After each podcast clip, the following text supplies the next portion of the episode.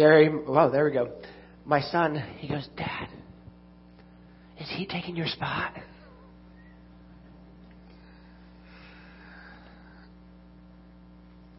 So every year since 2008,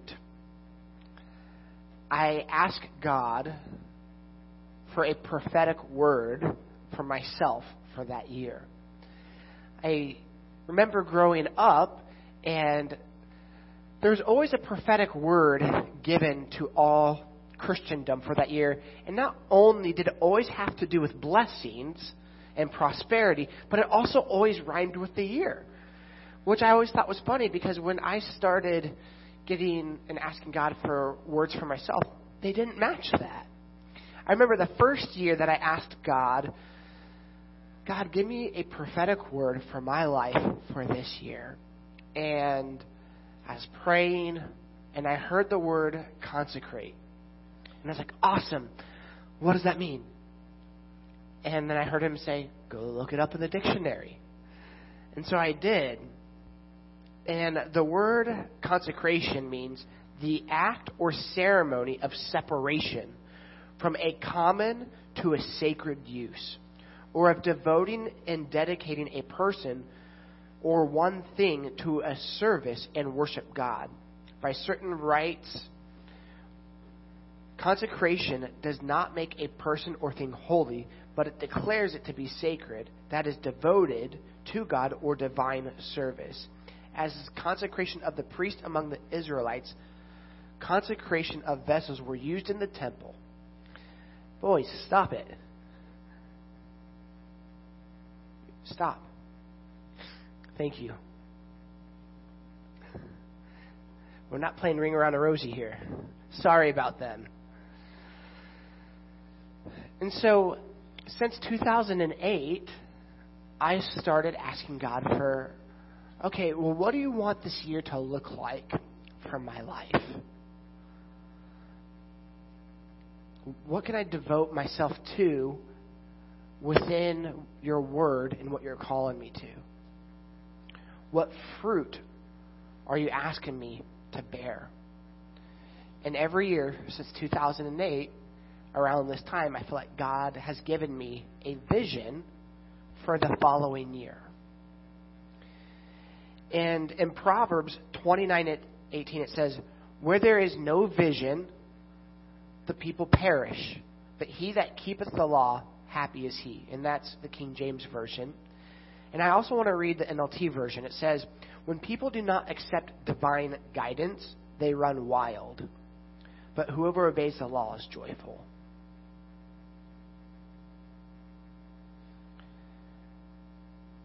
What I didn't realize, what I was asking for in the summer, or sorry, not the summer, in 2008, it was going into 2008.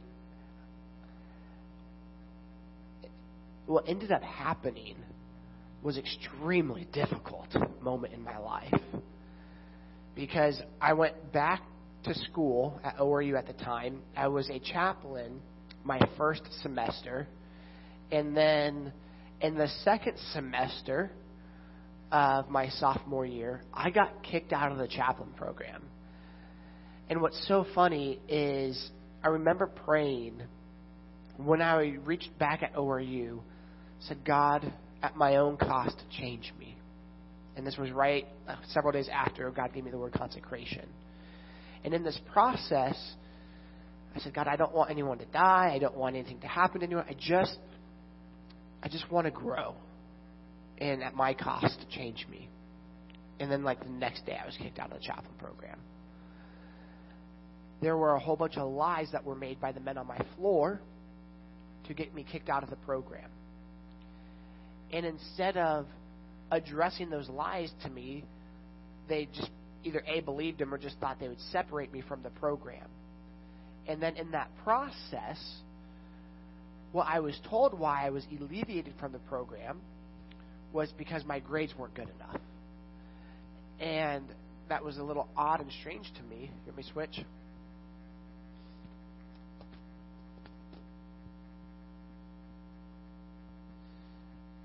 So what Check one, two. So, what I realized after the fact is that I was lied to. And there was a lot of hurt that had gone into that process of being lied to and to lose a scholarship and to lose credibility and for my name to be tainted. But consecration was separating me. And it was actually making me turn into the process of being used by God for holy purposes. And it was it was a long process that happened. And it was a very painful process. It didn't feel like a blessing.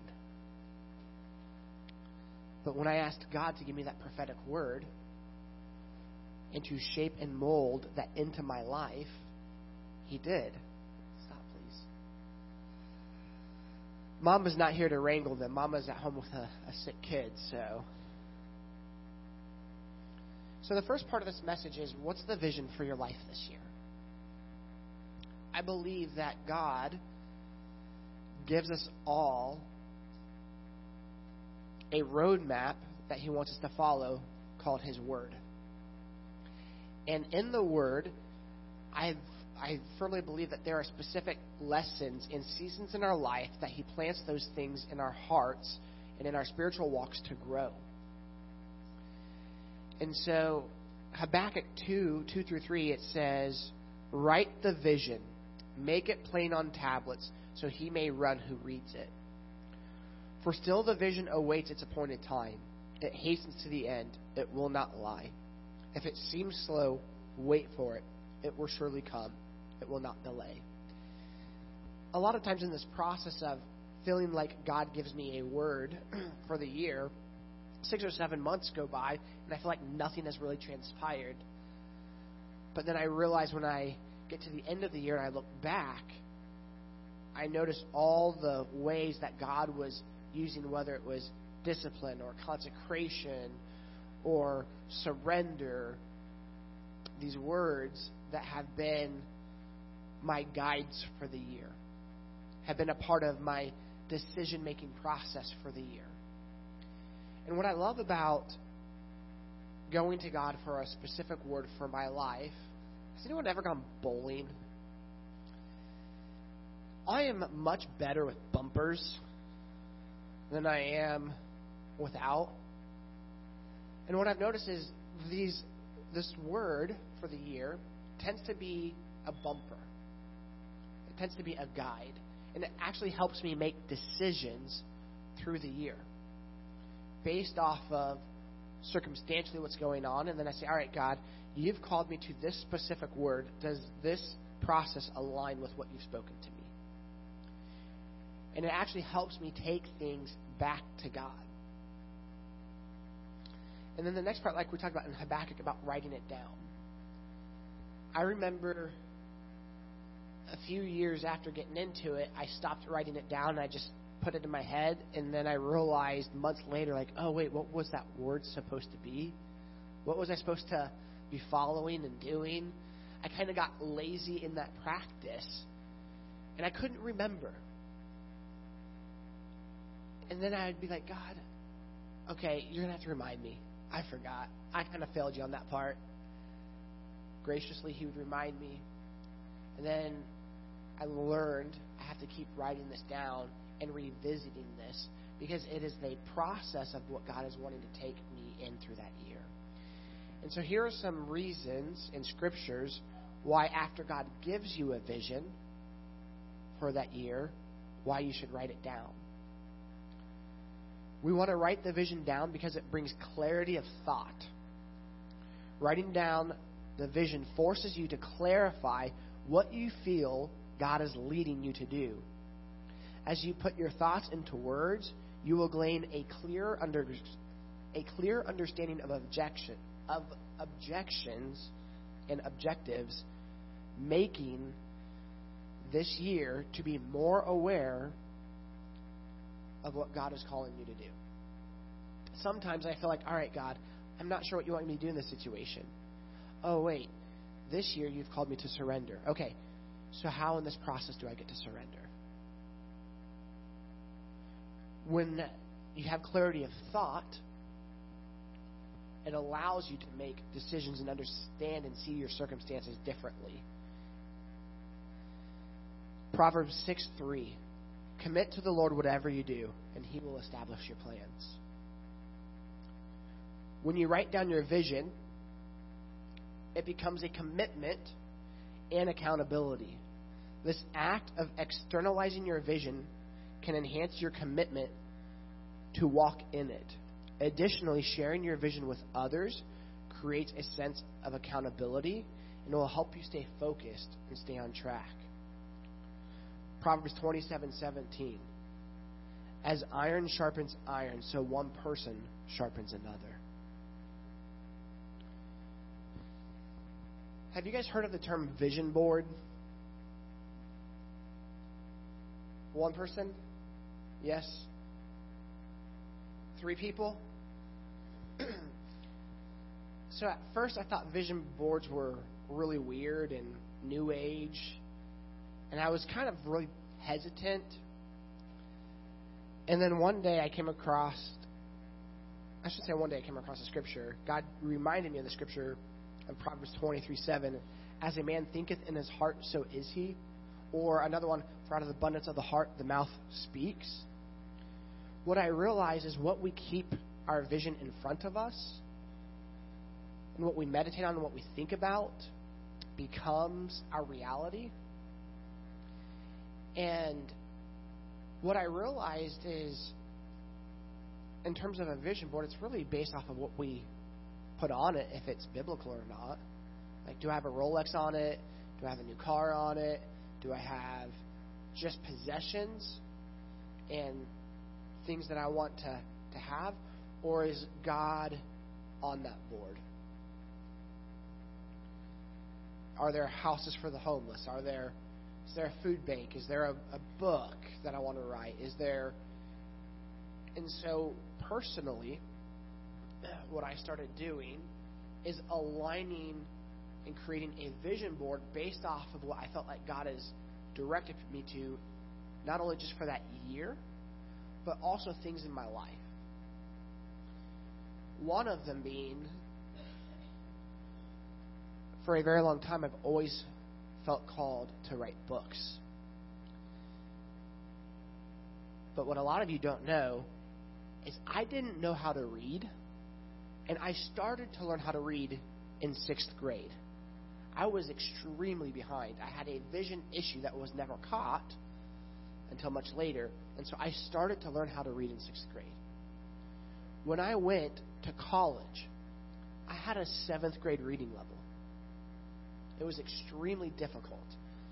And so, one of the things that scare me is like, okay, well, this is an area of my life, reading, writing, that was very hindered for the majority of it. And I've allowed self doubt to keep me from fulfilling many ideas that God has placed in my heart to write. And what's unique is years ago,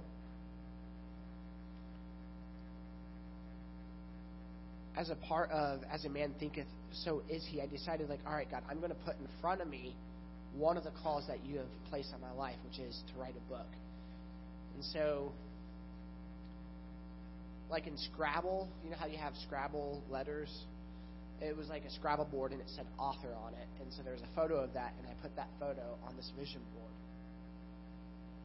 And then over this last year i've written my first book. It's not out yet but it's about evangelism.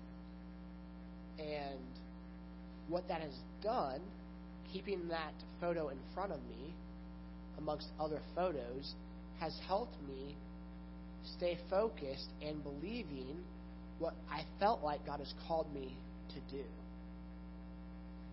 And when I see that, it speaks into my heart identity. Because I have often been living from I'm the kid who just learned how to start reading in sixth grade. But when I keep what I felt like God has called me to in front of me, it starts shaping the way I look at myself, think about myself, speak, and act. And so instead of being defined by my past, I'm being defined by who God is calling me to be.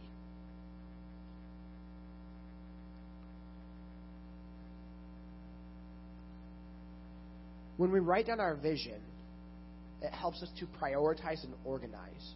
When we write down our vision, we're forced to organize our thoughts. This can lead to a more systematic approach and help us achieve the things that God has placed in our lives to accomplish. It helps us to manage our time more effectively. It's very easy to not manage our time appropriately. Very guilty as charged. But when I align what God has called me to do and to be in the vision for my life and for that year, and I put it in front of me, I write it down, well, then the next thing to do is to schedule it. When I schedule what God has called me to do, then I'm actually living from my future into my present. I'm living out who God has called me to be versus where I'm at. And in this process, I am able to step forward into the call of God in my life. And I believe that if we write down our visions, it will help us prioritize and organize them. And lastly, well, actually, I want to read a scripture. 1 Corinthians 14:40. But everything should be done in a fitting and orderly way.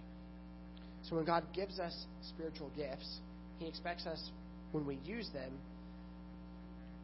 that they're not chaotic. And the scripture is specifically talking about different spiritual gifts, but we can also use that into the purposes and the plans and the call of God on our life. That we are to do everything in a fit and orderly way. Lastly, sense of purpose. When we write down our vision, we have a sense of purpose and direction. It gives us a narrative and a trajectory, helping us stay focused on what truly matters. Like I said, so many times in my life, I have lived in the narrative of the kid who started to learn how to read in sixth grade versus living in the narrative of who God has called me to be. When we have a sense of purpose, we start living from the place of who God has called us to be in our identity in Him versus the stories and the lies and the deceit that we've told ourselves in the past. Jeremiah 29:11 For I know the plans that I have for you declares the Lord the plans to prosper you and not to harm you to give you hope in the future so today, as we're on the brink of a new year, today, tomorrow, as you start this new year, I'm not saying go create a New Year's resolution because I'm almost never succeed at any of that. But what I feel like God has shown me is that when I start the year off meditating and dedicating it to Him, and what He's called me to in this year, then it sets up my year for success in Him because I'm focused on Him and His plans for my life in that year. And that can go through organizations, that can go through families. And one of the things this year for my life, and something that I talked to my wife and we want to incorporate into our family, is the word peace. How can we incorporate peace into our life and family? I got four kids. I was at the doctor's office a couple of weeks ago, and he was talking to me about some health issues I was facing. He's like, "Man, I think some of these health issues are just stems of major stress in your life. What what do you have that's stressful in your life? Tell me, what do I have that's stressful in my life?" you don't know. Having four kids sometimes can be stressful, and many other things. But what I've realized is this year God has called us to live into peace. And so for our family, I think something that that looks like is being slow to anger and also quicker to listen Because in our household, it is very easy for emotions to go from zero to a hundred over anything, whether that's within the kids or after kids not listening like five times, like, all right, now I'm mad. How can we approach things in our life with a peace consciousness versus an anger consciousness versus a frustration consciousness? So that the peace of God that surpasses all understanding will guard our hearts and mind. And that's what my wife and I this year are longing for. We want more peace. And so for us, this word in 2024 is what we feel like God has called us into as individuals and as a family. So today, I encourage you to spend time with the Lord throughout the week and say, God, is there a specific word that you have for me this year that you want to produce fruit in? To make me look more like you. And that can change my life, my family, and the environment around me so that I can look more like you. And then write that word down. And then throughout the year, you will learn lessons about that word. You'll be challenged by that word. And write, write those lessons down. Write the growth down. Because what happens is oftentimes at the end of the year, I'm like, man, so this year, that 2023, was a word surrender. And so many times this year, I was like, God, I don't feel like I've, I've done well at that word this year. But then when I actually go back and look at the documentation that I wrote and the lessons that I wrote, I'm not measuring myself based off of where I still feel like I have to go. I've measured myself based off of how far I've come. And when I submit that and surrender that to God, what I realize and I can see the work that God's been doing versus measuring myself what I feel like I haven't done. So that's my encouragement to you this year. Get a word from the Lord, write it down. Let's pray. God, thank you for who you are and the life that we have through Jesus Christ.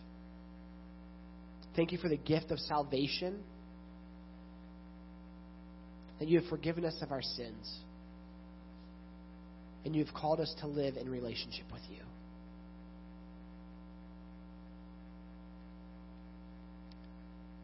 Lord, I thank you that as we are walking into this new season of 2024, that it will be led and guided by you. That our hearts and our minds, our eyes and our ears will be open so that we can see the way you see, love the way you love, hear the way you hear, and speak the way you speak. Lord, I pray that you will give us a focus, a vision, a word as a church and for ourselves of what you are calling us to walk into this year. That it'll be our decision making process, it'll be our guide. It'll help us to know and understand you and to live in relationship with you and it will be a guide in our path when we're making decisions and we don't know what decisions even to make. We glorify you. Jesus, we thank you. In your Son's name we pray. Amen. Thank you for coming today. And I don't know about you all, but. Uh, I probably won't be staying up till midnight. I'll I'll do the countdown on New York time and call it good.